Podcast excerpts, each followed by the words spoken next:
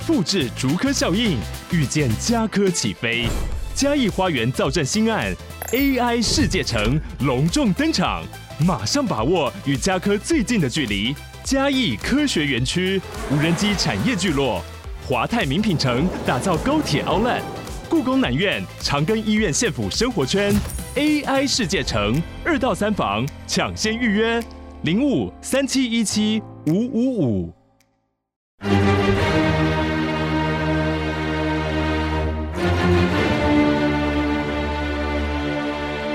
赵少康时间，吃喝玩乐骂，和我一起快意人生。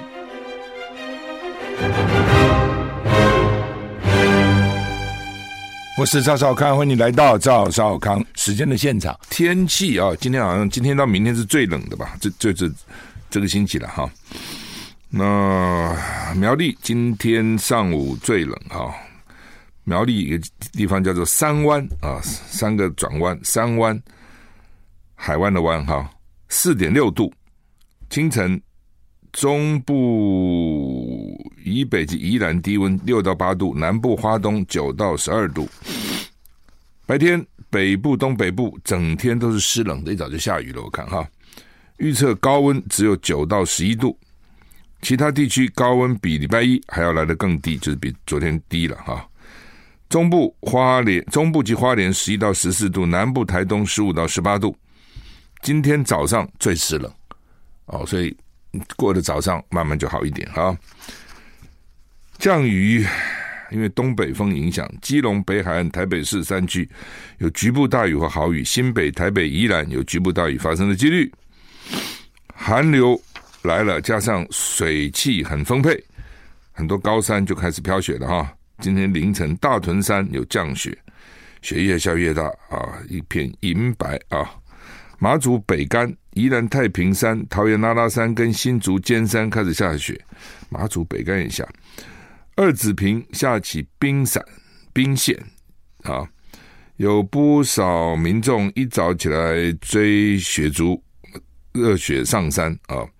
没看过雪人很爱雪的啊！如果看这像常下雪的地方，烦死了哈！这北海道人对台湾人哦很很好，但是也很好奇，说雪有什么好看的？我们每天都烦死了啊！美国很多人哦，到了冬天下雪哈，然后那因为他很多人就是那个平房都要自己车道要开出来，你雪积的那地方没有办法开车，叫铲雪。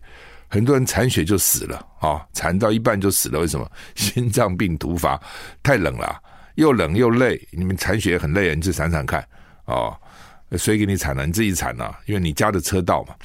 所以呢，真的下雪哦，而且下雪好看就那么两天，接下来就很泥泞啊，又肮脏哦，雪都变黑黑的啊，哪有真的好看啊？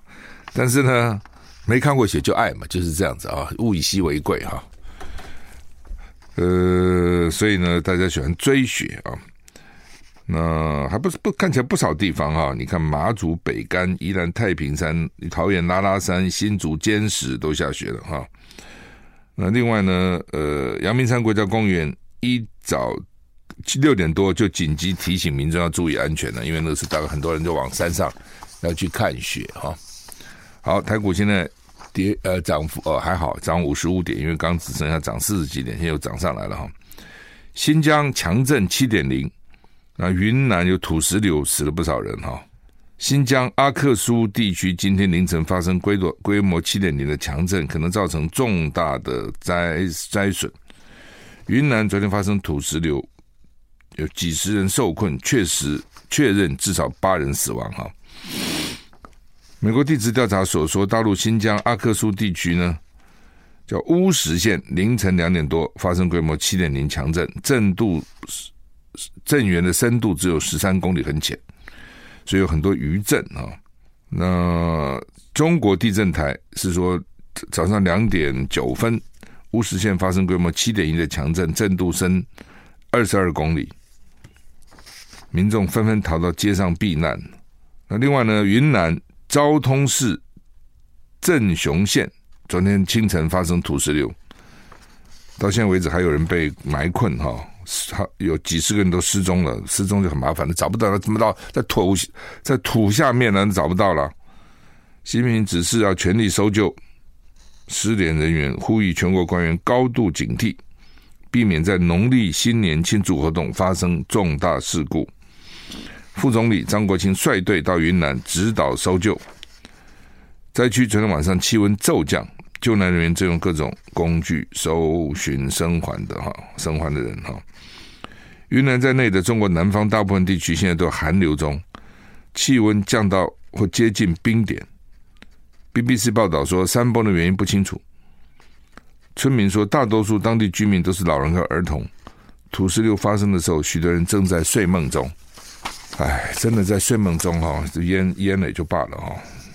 最怕是很多人哈，到现在可能还埋在什么地方啊，等待救援哈。以色列强攻加萨南部医院周围不放过哈，你看加萨其实很小一个地方。能够打这么久哦，可见那个地下那个地道也连通的还蛮蛮四通八达哈。否则我想那么小个地方，本来想很快就打完了，到现在还没打完。不当然一直往南打，一直往南打。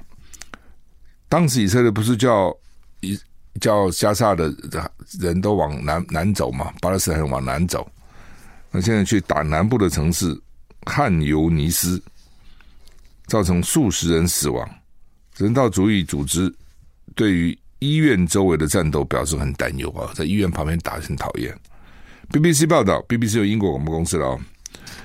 BBC 加上南部城市汉尤尼斯遭到以色列猛烈攻击，坦克包围一家医院跟大学，好几千名流离失所、流离失所者在那边避难，救护车被困，没有办法救治伤伤者。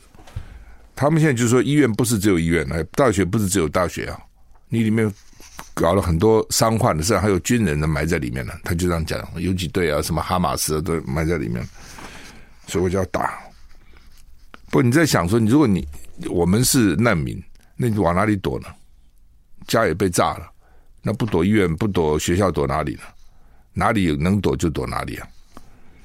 BBC 报道，汉尤尼斯最近成为以色列军队的焦点，他们确信哈马斯高级指挥官就藏在当地。之前在北部打的时候，在医院就说哈马斯藏在那个医院下面，到底哈马斯有多少高级指挥官？美国新闻网站引述美国官员说法报道，以色列已经向哈马斯提出建议，内容包括暂停战斗两个月，以换取分阶段释放加沙所有剩余的人质。哈马斯昨天有说叫以色列停哦，他把人质交出来，那以色列不是拒绝吗？那现在说以色列向哈马斯提出建议，暂停两个月。把人质都放了，那两个月之后呢？哈马斯你想说，我把人质都放了两个月以后，你不把我打死了吗？世界卫生组织秘书长谭德赛对于汉尤尼斯两家医院周围发生战斗的报道深感关切。哈马斯控制的加萨卫生部指出，在最新针对汉尤尼斯西部的攻势中，已经有好几十人死伤。当地有几个医疗设施也是巴勒斯坦。红新月会总部所在地，以色列国防部军，以色列国防军表示没有办法对正在进行的活动表示发表评论。就是说，记者就会问嘛，哎，你们去打人家医院干嘛呢？意思这是我们正在进行的活动，没有什么好评论的，也不肯评论。英美攻击也门青年运动八个目标，说是为了保护国际贸易路线哈。美国跟英国军队礼拜一攻击也门八个青年运动的目标。两个国家都表示，他们不寻求跟青年运动发生冲突，而是试图保护国际贸易路线。之前嘛就炸人家好几个地方嘛，啊，结果人家就报复啊。那他们说，我们这个炸人家的是防御，不是攻击，因为为了防止他来打我们，所以我们就先炸了他啊。那你想，青年运动会同意这种讲法吗？不会了啊，不同不同意不同意不重要了，反正呢，你打我，我打你嘛。美国、英国在澳洲、巴林、加拿大跟荷兰的支持下面展开攻击行动。礼拜一攻击也门八个青年运动目标，包括地下仓库、跟飞弹、跟空中监视的地点。这次攻击规模比较小，先前在十一日第一次联合行动打击了三十多个目标，这已经小很多了。三十三多，这只有八个。参与攻击的国家发表联合声明说，目标仍是缓和红海局势紧张，并且恢复稳定。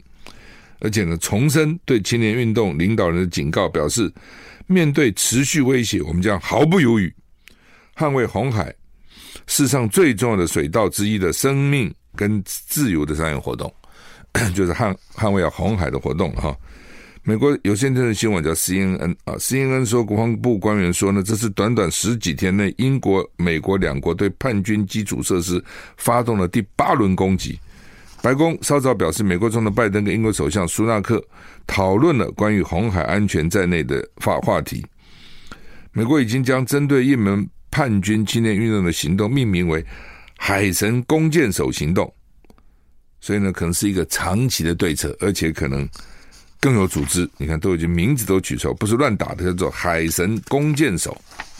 哦，取一个 希腊神话吧，“海神弓箭手”的名称哈。美国华府智库的报告，美台专家多半认为中国无力犯台。哇，太好了！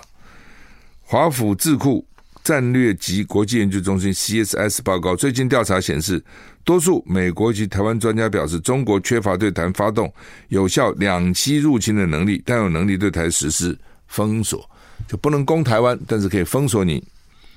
CSIS 有一个叫“中国实力计划 ”（China Power Project）。跟台湾国防安全研究院合作，对美台八十七个专家进行调查。美国专家五十二个人，台湾三十五个人，所以美国专家比较多。那调查结果呢？只有二十六趴的美国专家及十七趴的台湾专家同意，中国具有在未来五年内对台湾发动有效两栖入侵的军事能力。不过，两国专家都同意，中国具有在未来五年内。对台湾实施隔离或封锁的能力，九十趴的美国专家及六十二趴的台湾专家指出，中国有能力对台实施隔离。隔离是一种有限度的封锁，针对的是商业活动，不是军事活动。我们休息一下再。刚讲美国跟台湾的专家认为老共没能力打台湾了，主要就是两栖登陆能力不够了哈。什么两栖登陆？就是在海上要在上路嘛。哦，你光靠轰炸什么，你很难叫叫人家臣服了啊、你炸炸炸炸烂了又怎样呢？你上不来嘛。但是呢，要登陆就要人，而且要很多的人，对不对？通常要很多倍。哦，我如果五十万这边守，你五十万上来是没用的。你起码要一百万甚至两百万。呃，比如他们有的时候倍则攻之，什么十则为之啊，反正是孙子有一句，你就不管你围人家攻了，都要好几倍了啊。嗯、所以就认为说呢，他没有这个能力啊。那当然也有人有不同的看法了啊，就是说我先把你一个港给你占了啊，就是我打你，我先把你的空防空能力给你摧毁嘛，把你的基地啊统统给你炸了，跑道都炸了，你飞机也起飞不了了。你失去制空权，对不对？然后呢，甚至你失去制海权，然后我把你一个机场给你占了，我就用空中运输很快一批批一批批运来，哦，所以有不同的讲法了啊。所以你看那个沙盘推演都有不同的推演法啊。那不过呢，就算是没有能力两栖登陆，但是他说有两有能力呢隔离或封锁，隔离是有限度的封锁。主要针对商业活动，不是军事活动，由中国海警局或其他执法船只执行，不是军方来执行。另外，有八十趴的美国专家及六十趴的台湾专家表示，中国有能力对台湾实施封锁，封锁将涉及商业与军事活动，而且由中国军方直接领导。就如果隔离，那就是由警察来做，不是军方做。那如果是封锁，就要由军方来做啊，封锁就让你大概全部进出不得吧，哦，所以要进出一定要我检查啊。台港航空就要罢工，你就想说，每次到了过年啊，最挤的时候，铁路航空就要罢工。不话又说回来，那他不趁这个时候罢工，他趁什么时候罢工呢？他只有这个时候罢工才能威胁到嘛。说平常罢工，他们威胁不到谁啊？农历春节计划要注意了哈。这真讨厌！你计划了半天，一年嘛，就这个时间假比较长，计划了半天，通给你罢工，出不去怎么办？你也不要开玩笑，以为是假的，因为以前每次都是假的，所以假的就是最后都妥协了，资方都妥协了，说好要加薪嘛，加加吧加吧，就解除警报。我在国外还真的遇到这罢工，这这这给你罢哦 罢，那你真的没办法哦。比如说坐游轮，我记得时候到哪里到希腊。到希腊上港之前，从土耳其上船，然后绕一圈以后到希腊，就经过一个港一个港一个港，最后到了这个雅典。雅典很重要嘛，对不对？那到雅典之前呢，船上就告诉我说在罢工，因为那个时候呢，就是希腊财政很不好，快垮了嘛。哦，所以有时候常常想这些子孙不孝。当然，他们有人讲说子孙已经不是原来的人了，因为他这个种啊，这个打过来打过去啊，迁过来迁过去，已经不是原来的种了。比如说现在埃及人跟古时候埃及人是同样的埃及人嘛，很多人就说不是的。你比如说以前说埃及人那么厉害，能把金字塔盖起来，到现在工程师、科学家都还不知道怎么把金字塔盖起来的，不知道。哦，就因为这么高，怎么那个那么重的石头？怎么运上去的？所以才有人讲说是外星人。但是我外我想外星人不可能，就是那时候人聪明嘛，还是有办法给你弄上去嘛。哇，那么强那个时候，对不对？你看那些建筑多么伟大。那现在呢？子孙不孝啊，只靠了这些古迹在赚钱呢、啊，靠着观光在赚钱呢、啊。那为什么以前那么厉害，现在这么没用呢？呃，他们就想说啊，现在已经不是以前的人了。哦，以前人已经不是跟现在是不一样，好吧？那希希希腊也是一样啊，以前对不对？什么民主制度，什么希腊多厉害啊？奥会什么都希腊人搞出来的，哦。那现在呢，都破产了。你知道前几年不是要破产吗？哦，然后国际组织叫他叫救他，叫他尊节啊，哦，不能那么早退休啊，要晚一点退休啊。退休金不能领那么多啊，等类似这样，所以呢，希腊人就很气啊。我们去观光讲，我们到底犯了什么错呢？我们也没错啊。希腊人很爱讲话的，讲呱呱呱呱讲不停，很会讲，一个个都很会讲哦。那他们就反对这个，就罢工。那真是罢，所有的司机通通不给你计程车、什么公车、什么车，通通没有了。那我们怎么办呢？下下了游轮，还提了行李啊。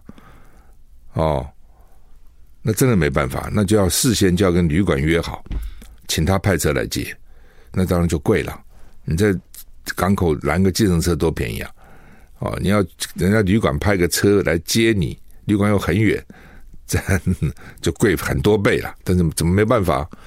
真的是就是什么车都没有，什么外面的车运输、公共运输、什么计程车，什么通通没，就是没。啊、国外有些工厂罢工的时候，你进都进不去，他的工人在外面给你绕着厂，在里面喊口号示威啊等等，哦，是真的罢。我们继续来回来。好，那么原来是长荣要罢工嘛，现在台港都传出来，春节他们要罢工。桃园市机师职业工会叫做机师工会了哈，他们在桃园昨天劳动局。代表跟工会律师见证下进行机师罢工投票，先投票取得了合法罢工权，不排除春节前后罢工。长荣航空表示已经成立紧急应变小组应对罢工，不放弃跟工会协商。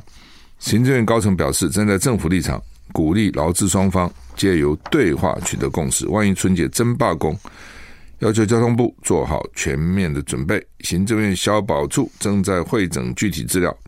到时候会对外面说怎么样进行权益的保障。旅行社旅行社业者哀嚎，你这语言真水。先是大陆公会不来，已经很惨了哦。前一阵子那个那个新冠疫情搞得很惨了哦。现在开放了，大陆公客又不能来。现在呢，旅行社说好不容易从疫情低谷复苏，恐怕又被浇熄了啊！一旦真的罢工，长荣。航空罢工只给二十四小时预告时间，春节旺季期间临时变动航班几乎没有空间，恐怕只有取消行程、退费一途。好，这是长荣。香港国泰，国泰常罢工诶，我记得这几年比较没有了，因为也是我想疫情等等，之前常罢工，国泰都被他们搞垮了。香港国泰航空从二零二三年底因为人手不足取消航班，光是一月七号到九号三天。有五十班次到港及离港航班取消，最初说法是因为机师感染呼吸道疾病影响，但照工会踢爆，是疫情期间公司大举裁撤机师。国国泰航空发表声明道歉，坦承机师不足，且表示仍将持续好一阵子。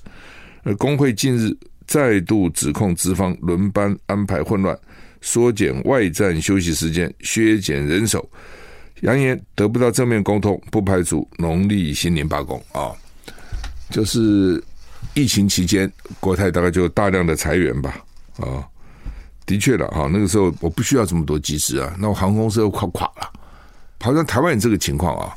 我这次到金门去，他们就说很多人因为金门很多人都在在台湾工作，那选举想回金门投票就回不去。我说为什么？他没飞机。那我就问陈陈玉珍啊，立伟，我说你说你不能去跟民航局或是那个航空公司协调一下吗？他说有协调啊，航空公司的理由就是我机师不够啊，我没有办法飞啊，我机师不够怎么飞呢？哦，现在麻烦了，这个不这个不够，那个不够哈、哦，真的很讨厌。我昨天听说那种台台北不是很多那种观光旅馆嘛，大的那种五星级饭店也是哈、所以他们经常就说对不起，我们明明可以容纳一百一百个客人，我现在只接受五十个，这为什么只有五十个呢？因为服务人员不够。哦，医院医院的护理师不够，所以病床呢也不全部开放。餐厅餐厅服务人员不够，所以呢，用餐也不全部开放啊、那当然，我这朋友是比较敏感的，他在想说，是不是这些旅馆呢联合起来了？反正人不够嘛，我们都联合好了，我们都不要收满，我们就收个六成、哦。然后呢，明明呢一个人吃饭可以两千块的，我现在就三千，因为我人少嘛，我必须要有足够的收入嘛。哦，那人少，服务人不够啊，我就干脆大家讲好，哦，我们价钱就是标高，但是呢，不要全部招满，那招满服务也服务不来。他是猜测了，我这朋友昨天跟我讲，他在猜测是不是这种情况哈，因为他们他们曾经要办一个活动，问了好多大的旅馆，都说不行，我们收不了那么多人啊，你有两百个人来，对不起，我只能收八十个，我只能收六十个，类似这样子啊。全球暖化。所以永冻土解冻释放，释放什么？我以为释放好东西，僵尸病毒什么鬼啊？恐怕引爆工位危机。听起来好像是好像一个什么怪异小说电影。全球暖化加剧，覆盖北半球五分之一的永冻土正快速解冻。科学家警告，这可能让冰封在里面的古代僵尸病毒重出江湖。引爆全球工位危机，科学家目前不知道永冻土层中存在哪些远古的病原体，但他们推测在永冻土的最深处，可能有一百万年前的病毒。哇，这听起来蛮可怕。因为我们常常看那个好莱坞电影，那个什么讲那个去埃及挖宝有没有？哦，突然那个僵尸哦，木乃伊突然活了有没有？什么符咒一解除，哇，跳出来。看起来就有点像这东西，那么可怕。美国 NASA 太空总署科学家警告，所谓的僵尸病毒就是死而复活的病毒。哇！科学家说，较暖的条件让部分北极的永冻土融化，全球暖化加剧，覆盖北半球五分之一的永冻土正快速解冻。有一天，被冰封在里面的古代僵尸病毒可能被释放出来，引爆全球大流行。听起来蛮可怕的。去年有国外科学团队在二零一八年的永冻土中发现了沉睡了四万六千年的线虫，在融化永冻土之后呢，恢复了生命力。事实上呢，早在二零一四年，法国科学家克拉维里的团队就首次让冰封在西伯利亚永冻土中好几万年的病毒复活。而且目前分离出的病毒只能感染阿米巴原虫，不会对人类威胁。但他们已经鉴鉴定出痘病毒跟疱疹病毒基因的踪踪迹，这两种病毒都是能感染人类的病原体。疱疹最近 疱疹蛮多的，带状疱疹，就是这些病毒因为很冷嘛，就埋在里面。哦，但是呢，一暖就复活了。所以人类有时候说想把自己给冻起来，有没有说啊？现在有些医术还不够，冻起来也许这个病多少年以后就可以治了，就把自己给冰起来哈、哦。也看过这样的报道，也看过这样的说理论上可行啦。哦，理论上就是你把你冻起来就是了嘛，在你趁你还活着的时候给你冻起来，那显然这些病毒还是可以会复复活的哈。那人因为经过很多年，这个病毒不在了，所以人已经对他们失去抵抗力了。麻烦就在这里，没有抵抗力了，所以他们一旦出来以后呢，一定会杀死很多的人，很多的生物都可能被杀死。我们休息一下再回来。哦，这个人类对没有接触过的这些细菌啊、病毒啊都没有抵抗力。哦，就像那时候欧洲人刚去美洲大陆啊，原原住民呢、根本有很多病是原住民没有得的，结果欧洲人就带过去了。哦，就搞得原住民死一堆人，还没打光病就死一堆人，因为不知道怎么抵抗这些病毒哈，或者这些细菌。日本芥川奖的得主哦，现在三十三岁的日本作家九段理江，以作品《东京都同情塔》，塔就是那个灯塔的塔，同情的塔，获得第一百七十届芥川奖。小说以人工智慧 AI 为主题，环绕着建筑师在东京新宿新建用来收容犯罪者的高楼。不过，九段李江却在记者会上坦言，这本小说有五趴的内容是透过 AI 协助产出的，所以这个将来有争议说，到底我这个艺术品或者我这个作品怎样才能够去比赛？不是全部我的，中间有五趴，将来搞不好有十五趴、二十趴。哦，就是 AI 协助的。根据 CNN 报道，九段里将第二次入围芥川奖，并获得该奖。随后便在记者会上证实，他获奖的作品，这是一个女作者哈，《东京都同情塔》约有五趴的内容是靠 Chat GPT 逐字生成所产生。这本小说日前才被这个评选委员会称赞，叫做几乎完美无瑕，毫无缺点。所以引发争议了。你搞了半天毫无缺点，怎么跟 AI 来帮助呢？九段李江说，未来将持续在小说创作上使用 AI。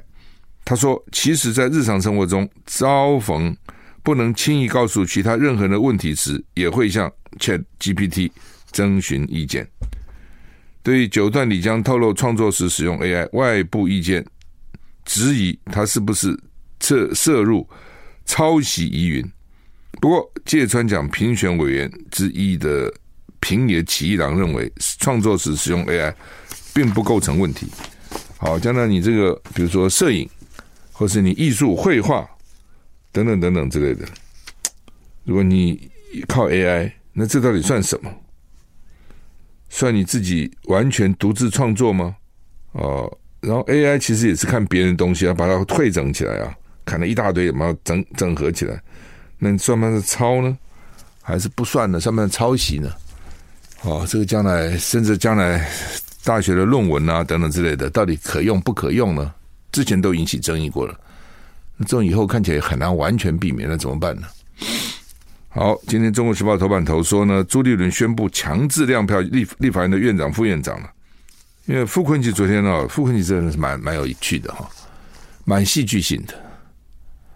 哦，他很很多事情他都很想去尝试。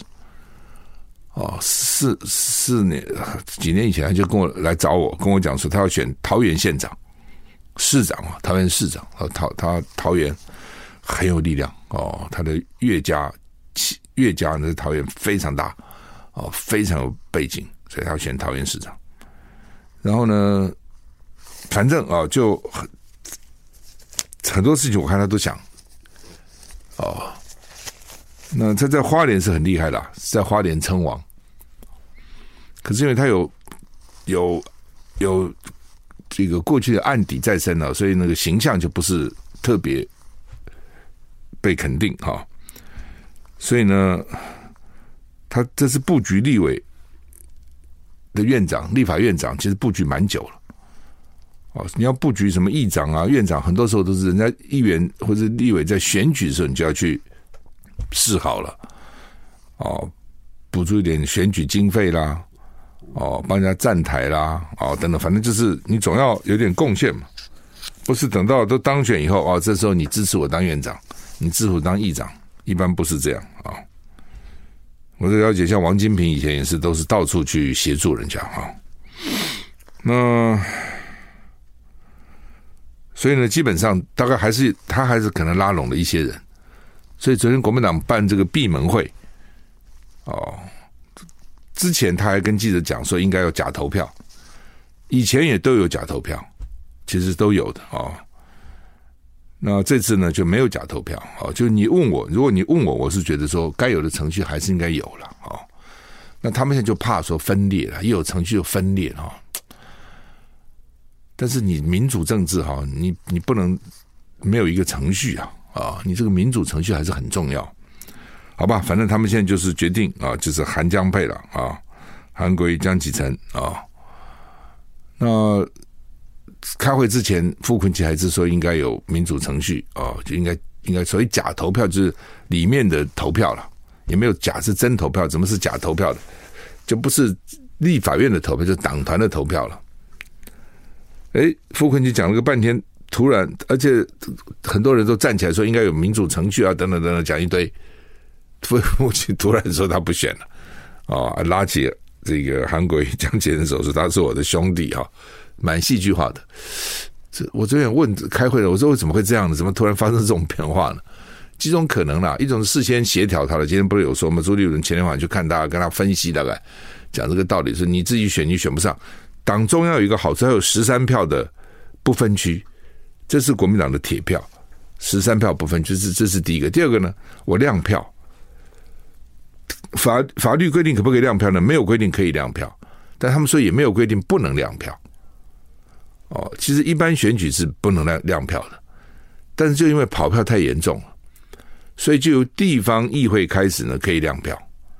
那现在中央还没有立这个法，地方就立了地方制度法啊，里面就可以亮票。所以选议长他们就亮了，因为以前议长常常跑跑票嘛，这个跑那个跑，一亮以后就比较难跑。好，刚讲说这个议长选举常常跑票了哈，所以以前而且经常牵涉到金钱，我给你买票哈。所以有一段时间那个以前呢哈，没有亮票之前都是要代开。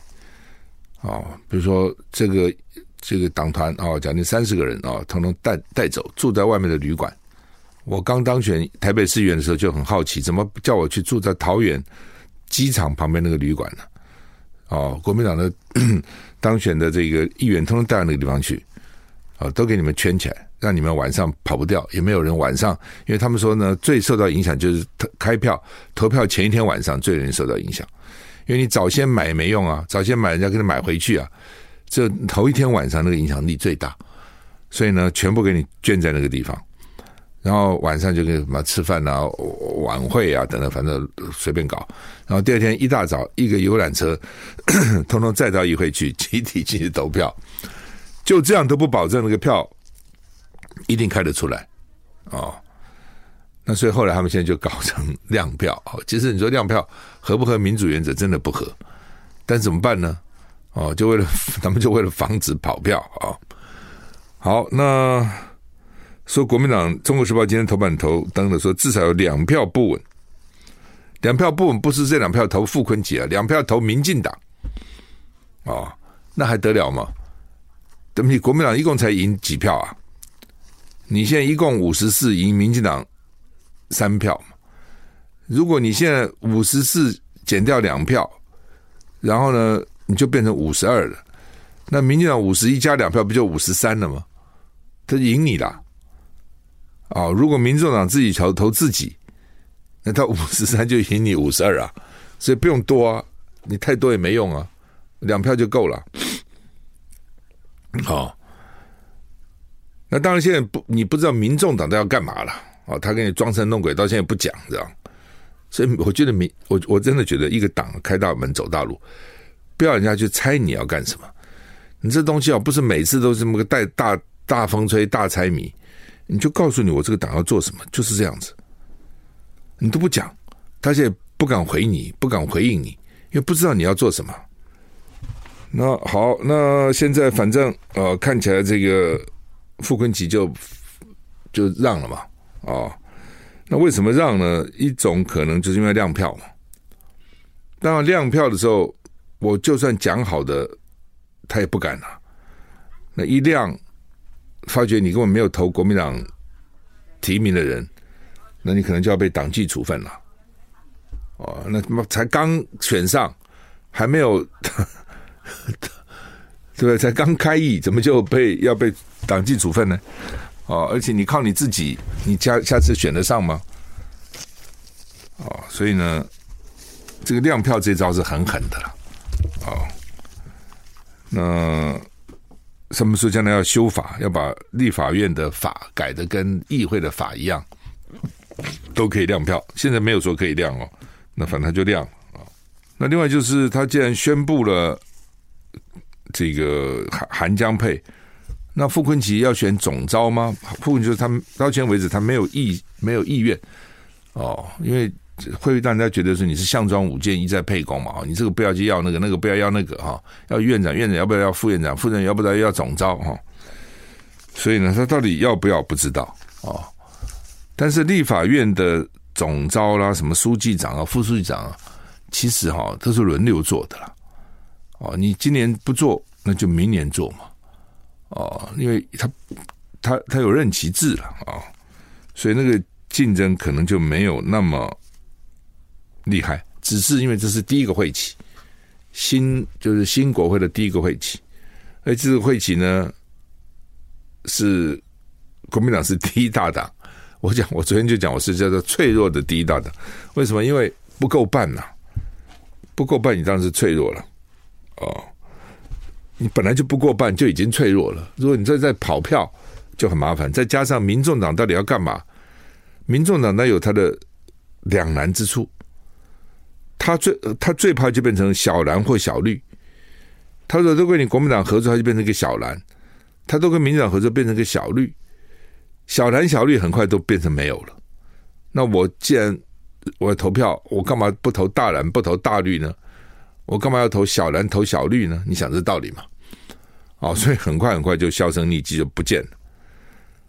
哦，但是他总要有个立场啊。那现在问题是非蓝即绿啊，那你怎么办呢？你说我是一个白，那白是个什么立场呢？我怎么跟你们蓝绿不同呢？这他要想，他要绞尽脑绞尽脑汁去想。哦，所以他就可能这个案子我支持这个，那个案子我支持那个。那好处呢是他可以左右逢源，坏处是说呢左右他都靠不住，人都不靠，都觉得他是都都没有把他当成自己人了，啊，都觉得反正你就变来变去，变来变去啊。好，那么那现在就剩总召嘛，啊，总召书记长、副书记长啊，总召赖世宝有意了啊，赖世宝有意，之前传出来说李彦秀、柯志恩有意，但是柯志恩昨天说他不要。那李彦秀因为才刚回到立法院，他原来是立委，后来当议员，现在刚回到立法院。